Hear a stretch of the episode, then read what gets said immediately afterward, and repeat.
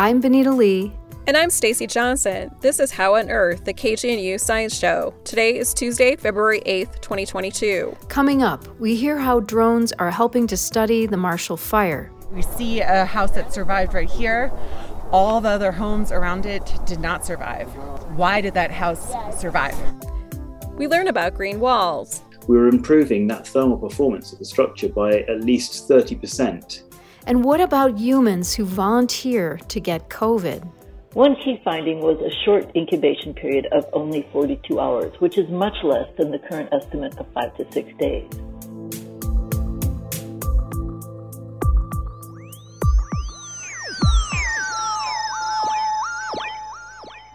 We begin with a look at some recent research findings regarding long COVID and tiny powerhouses within our cells called mitochondria.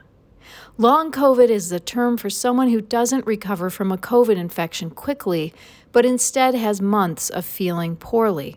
Mitochondria are like tiny batteries within our cells that our entire body gets energy from for moving, eating, thinking, and it seems in some people they get damaged by COVID. For more, here's a news report from Denver's National Jewish Health. Joanna Zeiger is an Olympic triathlete and Ironman champion. I don't have your ball. But these days, Joanna has trouble just taking her dog for a walk or climbing a flight of stairs. She also struggles with brain fog and memory issues, symptoms that never went away after contracting COVID 19 five months ago. It's been a very difficult transition, both you know, work-wise and exercise-wise, and for my mental health just not not having all of that. Joanna turned to National Jewish Health for help, where doctors and researchers have established the Center for Post-COVID Care and Recovery to find the common link between those who experience long-term effects of the virus. We see young and old. We see folks who had um, mild acute COVID or severe acute COVID, and um, there was no clear predisposing comorbidity. Heart and lung tests were usually normal in these patients, so researchers looked deeper to the cellular level using a unique exercise test that produces hundreds of data points at once. Putting it together and really looking at what it is that's causing that person to stop exercising is kind of where the money is. You were breathing what we would essentially like too much, like more than your body needs, which is a pattern that we've seen in certain people with COVID. Researchers determined determined that in certain people, the virus actually hinders cells from generating energy. And while this test revealed that dysfunction in muscle tissue, they believe this same cell process could be linked to post COVID symptoms in the neurological and pulmonary systems as well. It's a discovery that helps experts better understand the problem so they can begin to help those like Joanna get back to their lives. There are a lot of people out there struggling with long COVID symptoms, and a lot of them are very serious and life altering. At National Jewish Health, this is Barb Consiglio reporting. CU Boulder biologist and How on Earth volunteer Beth Bennett has some thoughts about how genetic differences and underlying conditions can affect how each person experiences a COVID infection. We'll hear more from Beth later on in the show. Up next, we'll hear about how a beautiful green wall can also save on heating bills. Stay tuned. Even if you've never heard of a green wall, you've probably seen one. These vertical gardens are popular in ultra modern design. They're hung on indoor and outdoor walls like joyous plant filled collages. But researchers in England believe that green walls on older conventional buildings could be a key to reaching climate change goals. For How on Earth, my co host Benita Lee reports. Green walls offer a soothing sense of nature for people surrounded by sterile, man made environments. Past studies show that green walls with denser foliage can help insulate buildings by buffering against cold, strong winds. During winter in the United Kingdom, this could mean energy savings of up to 37%. And in warmer climates, green walls offer shading that can potentially reduce air conditioning needs by 26%. But they also might save energy for heating older buildings. That's a new idea, says architect Dr. Matthew Fox, a researcher at England's University of Plymouth. He and other scientists recently published their findings in the journal Building and Environment. Most people in this field tend to look at the benefits of adding a green wall in terms of shading and cooling but not in terms of keeping the inside space warm. Environmental building scientists think about two factors when analyzing energy savings embodied energy and operational energy. Embodied energy is the energy used to gather a building's raw materials, complete its construction, and eventually demolish it. Operational energy is the energy used to run the building, like gas, electricity, and water. Most structures in England were built before 1964. These older buildings emit 17% of greenhouse gases in the United Kingdom. Good news is they're already built, so their embodied energy has mostly been spent. Bad news is they're poorly insulated and use more operational energy to keep indoor temperatures comfortable year round. The wall that we had the green wall fitted to in this situation dated back to I think it was the 1970s. These buildings are, are in need of the greatest upgrade because they don't have any insulation at all. If we're to hit our carbon reduction targets, which the UK have set, then we don't only need to be looking at new buildings, we need to be looking at retrofitting our existing buildings. And that's something that we're not necessarily, as a, as a country, looking at in, in enough detail, as far as I'm concerned. But with the green wall research, then maybe we can offer an alternative solution and one that doesn't necessarily just consider synthetic materials that have that high embodied energy. The UK's climate change goal is net zero carbon emissions by 2050. With so many older, uninsulated buildings, quick, easy solutions are needed now, says another author of the study, Dr. Steve Goodhew. Now, we have a climate crisis now we hope we won't have a climate crisis in 60 years' time. The hope is that technologies will come on stream and we will be using much more renewable energy to produce our energy maybe in 20, 30 years' time. The building's got another 30 years beyond that, even to keep going. For the study, the guinea pig was a two story campus office building. Like most older buildings, it had cavity walls without insulation. Cavity walls are like air filled brick sandwiches. There's an outer brick wall, then empty space, then the inner wall of the building. It's designed to keep damaging water out. Nowadays, insulation is added between the walls, but adding insulation means more embodied energy. So instead, researchers covered a section of outdoor wall with a green wall. Another section of the wall was left uncovered. They then monitored the indoor room temperatures directly behind the two different sections. No one expected a huge difference between the two, but Dr. Fox says, we were really excited by the results. And the results coming back to us from the data suggested that by physically putting an external envelope of green facade, we were improving that thermal performance of the structure by at least 30%. Energy savings with traditional insulation are also around 30%. But Fox says placing a green wall on a building's facade to save thermal energy is still in the lead because it saves embodied energy also. So, the embodied energy of fitting an external facade of plant material with soils and, and the, the felt pockets, the embodied energy that goes into that is minimal. But when you compare that with external insulation made out of polystyrene, it starts to become really attractive as a solution to not only give you the operational energy improvement, so you're not only improving the thermal performance, but you're also saving all of that energy that would go into other insulating materials. A green wall is designed to play up its other advantages as well. Two other study authors, Doctors Paul Lunt and Thomas Murphy, specialize in nature based systems. Dr. Lunt says they chose plants with specific traits for their green wall. We try and use native plants as much as possible because they're obviously of more benefit to the local wildlife. Where we're looking for uh, drought tolerance, then quite often they'll be covered in hairs or they'll be silvery in colour to reflect the light. The kind of reflective properties, the size of the leaves, and whether they're um, slowing air movement around the building is quite important. And yes, it is lovely. But Lunt says the green wall's charm is more about what it attracts. And then, of course, in the summer months, they're um, covered in flowers, so they're attractive to nectar and pollen feeding uh, invertebrates, bees, wasps, butterflies, etc. The team says the green wall also attracts passersby. Photos of their work can be seen on our website. For How on Earth, I'm Benita Lee.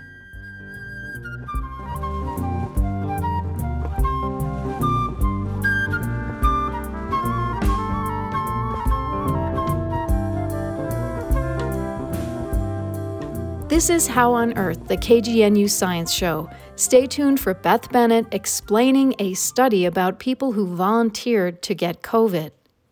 But first, what does it take for communities to be resilient in the face of natural disasters? A scientific drone just might supply some answers, including about Boulder County's recent Marshall Fire, which destroyed over 1,000 homes. As the scars of the Marshall Fire continue to lay claim to many parts of Superior, Louisville, and rural Boulder County, local scientists and researchers from around the country have been collecting field data to better understand the disaster and its impacts. Last month, my co-host, Stacie Johnson, went on site to talk with scientists doing data collection. Here's more. Woo! It's a plane. It's a bird. It's Superman. Well, not exactly. That buzzing sound is a scientific drone launching 60 meters into the air. The drone is about two feet wide. It looks like a big black flying crab. More important than what you can see about the drone is what the drone itself is seeing. The drone has several cameras. CU Boulder engineering professor Brad Wham says they're using the drone to get detailed images of burned out buildings and terrain from the Marshall Fire. So we'll take photos of the ground in a overlapping pattern to be able to build a mosaic of the area with high quality images. Wham says those photos will help scientists create detailed 3D models of what burned and what did not, along with the height of the terrain within the area. Wham is one of a dozen scientists and students who have gathered data as part of the National Science Foundation consortium known as GEER. GEER is a catchy name that stands for Geotechnical Extreme Events Reconnaissance. The GEER team in recent weeks has been working steadily to capture perishable data from the fire area before massive cleanup of debris begins. Last month, the team launched that buzzing drone you are hearing in the Spanish Hills neighborhood to better understand how the area's topography may have influenced the pattern of the fire and damage to structures. The drone is scanning a handful of formerly stately homes that were built on a ridge with panorama views of the Boulder Flatirons. Many of the former homes are now reduced to rubble. It's a scene similar to the aftermath of a war or bomb. What is possibly comforting to the area is a recent layer of snow, as if Mother Nature is trying to soften the harm. It's a somber scene, but to the scientists, it's a giant laboratory. CU's Brad Wham says the hills of Spanish Hills are a part of the targeted data. This area here is of interest to us because there's a lot of changes in elevation. One of the challenges after forest fires is you lose the vegetation, which is holding the soil together. We want to try to understand whether or not there are slopes that could be a potential problem in the future, and that's some of the perishable data we're after. Uh, what is the state of things at this time, and as the rains come in the spring, as the snow melts, do we see movements and things that may threaten new rebuilds or existing homes that are still in place? Another member of the GEER team is Erica Fisher, an engineering professor at Oregon State University. Fisher wonders why that house burned while others did not. We want to understand how characteristics of housing influence survivability. Distance between the house, roofing material. Was there a burnt fence or tree touching the house? Did the house next door burn down? So, you know, we, we see a house that survived right here. All the other homes around it did not survive. Why did that house survive? We, we want to understand that. We have been surveying homes, not just in this neighborhood. This is one of the last neighborhoods we're surveying homes in, um, but we've surveyed homes in, in downtown Old Superior. As Fisher is talking, it's not the sound of buzzing bees advancing upon the scientists. It's that big black drone that looks like a crab coming closer as it takes images of the area. We've surveyed in the Sagamore area, we've surveyed around the Mulberry area. Um, looking at different you know, areas, you know, areas where you have bigger lots, bigger homes versus areas where you have smaller lots, smaller homes, areas where homes are really close together, areas where homes are further apart. And we were flying drones to collect the rest of the data. Each photo will have its own geographical information tag, so when Fisher returns to Oregon, she won't lose track of each image location. The team will also talk with local fire department officials to hear why the firefighters believe one home was saved while another burned down.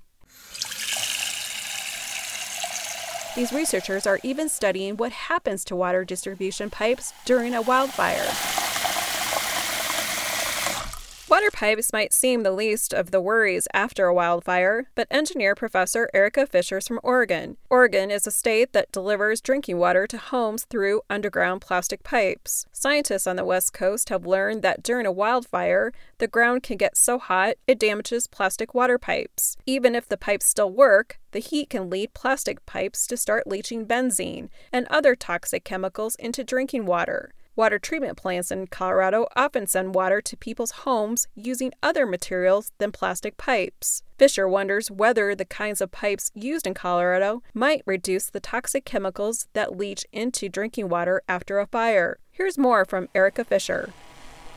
We use a lot of plastic pipes on the West Coast, and those are incredibly flexible, ductile in an earthquake. They are incredibly durable and they are inexpensive. There's a lot of reasons to use them, but a project that I have, and Brad Wham is my collaborator on that project, is to understand how these plastic pipes potentially thermally degrade during a wildfire. They heat up, they release contaminants into the water distribution system, and how we can detect those contaminants, how we can predict where that might happen so communities can be prepared. Here in Colorado, in the regions that were impacted, they don't use plastic pipes going from your water main to your house or the main water distribution line to the water meter. They might use them in the house itself, but not underground we're curious, you know, if you don't find any contaminants here, you know, is that a potential way to kind of mitigate that impact? Erica Fisher says as more communities face wildfire, like the Marshall Fire, she sees a greater role for this special team of gear engineers to study the impacts and to share their expertise. There are teams that deploy after after major wildfires. Usually they're through either the U.S. Forest Service or the National Institute of Standards and Technology has a wildland urban interface group. Where the shift is happening is we're seeing a lot of these wildfires are impacting our communities across the West. So, as civil engineers, we've been working for a long time, decades, on what does it mean for a community to be resilient in the face of natural hazards earthquakes, floods, hurricanes, tsunamis. Um, we've, we've tackled all these hazards. And so, Oregon State engineering professor Erica Fisher is getting hard to hear at this moment because snowplows and other vehicles are rumbling past the burned out homes in Boulder Spanish Hills. What Fisher is saying is that civil and construction engineers are accustomed to helping communities recover from earthquakes and floods. But the need for a town to recover from a wildfire, unfortunately, is getting more common. These rumbling cars you hear are a reminder that the Spanish Hills neighborhood is not a scatter of houses up in the mountains. It's like most of the other houses that burned down in the Marshall Fire. It's homes that were part of towns and cities. Fisher is saying these areas will need the same kind of help recovering that towns struck by floods and earthquakes need. Now, here's more from Oregon civil engineer Erica Fisher. Because we have such situational awareness of what it takes for a community to recover in these disasters. We've we've studied these communities from earthquakes and floods and tsunamis. And now we're taking the framework that we've really honed in on and and refined really well and we're, we're looking at wildfires now. Traditionally these towns have not been investigated by civil engineers.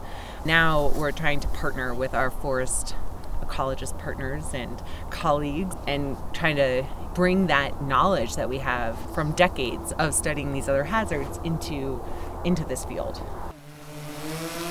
You've been listening to Oregon civil engineer Erica Fisher, who is part of GEER. GEER is a catchy name for Geotechnical Extreme Events Reconnaissance. A GEER team was in Boulder County last month gathering data with their buzzy drones about the Marshall Fire. The GEER team expects to release its initial findings within a month to supply needed information to the communities impacted by the fire and for other research that will build upon the knowledge gained from the fire's impacts. For How on Earth, I'm Stacie Johnson.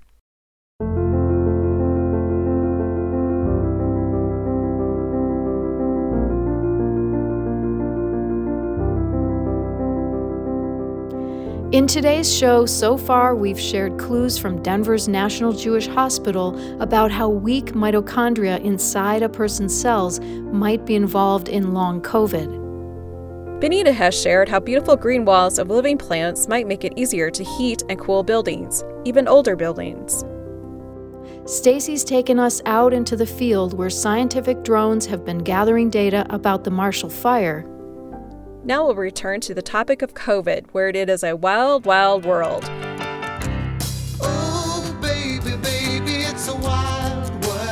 Up next, CU Boulder biologist and How on Earth volunteer Beth Bennett shares new findings about people who volunteered to get COVID. Oh, baby,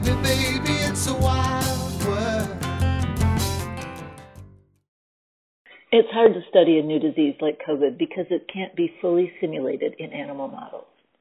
So called human challenge trials, in which volunteers are deliberately exposed to a disease to study its effects, have been common in the past. Scientists have used these trials for decades to learn more about diseases such as malaria, flu, typhoid, and cholera to develop treatments and vaccines against them. In more recent years, these have fallen out of favor due to ethical concerns. A group of graduate students in Britain started pushing for a human challenge for COVID-19 in 2020 to advance research into the disease. The first such study, launched last February at Imperial College London, was completed recently and found to be safe in healthy young adults. The trial exposed 36 healthy, unvaccinated male and female volunteers aged 18 to 29 years to the original SARS-CoV-2 strain of the virus and then monitored them in a quarantine setting for two weeks. For their heroism and time, they were paid about $6,500. I'm surprised they didn't get more college age volunteers. Following the conclusion of the quarantine, they're being followed for the 12 months to determine any further adverse effects. The next 12 months, that is. Participants were inoculated with nose drops containing a low dose of the original SARS-CoV-2 virus, then monitored in a controlled setting for two weeks. The researchers said they used the lowest dose necessary to infect people although it was believed to be comparable to that producing real-world infections. A number of important clinical observations resulted from the study. First, 18 of the 36 experienced infections, including 16 who experienced symptoms, which were mild to moderate. Common symptoms included stuffy or runny nose, sneezing, musculoskeletal pain, headache, fever, and fatigue, 13 had loss of taste or smell, which resolved after three months in all but three of the participants. None developed lung symptoms or suffered adverse effects. One key finding was a short incubation period of only 42 hours, which is much less than the current estimate of five to six days. The infection first appeared in the throat. Infectious virus peaked about five days into infection, which is also when the most significant symptoms were usually noticed. But high levels of viable virus were seen up to nine days after exposure and as late as 12 days for some of the participants.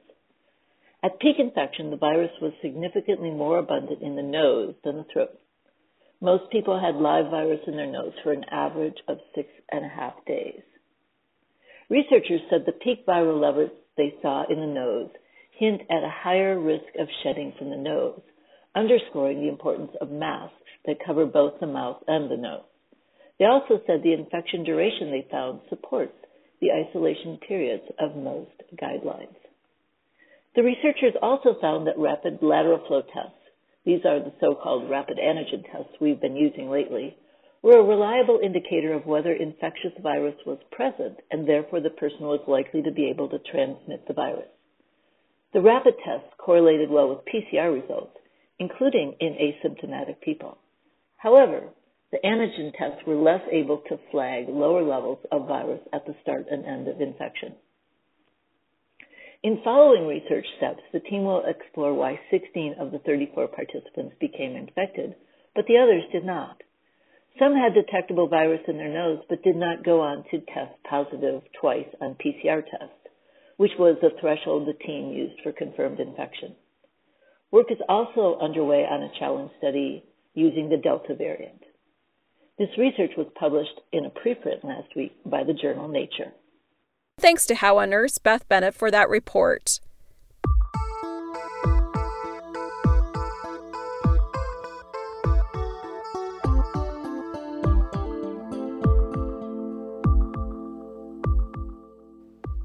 That's all for this edition of How on Earth. Our executive producer is Susan Moran. This week's show was produced by us with additional contributions from Shelley Schlender. Our theme music was written and produced by Josh Cutler, additional music from Ray LaMontagne, Hope 90 BPM, and Cat Stevens. Visit our website at howonearthradio.org for past episodes, and you can subscribe to our podcast through iTunes. Questions or comments? Call the KGNU comment line at 303 447 9911. For How on Earth, the KGNU Science Show, I'm Benita Lee. And I'm Stacie Johnson.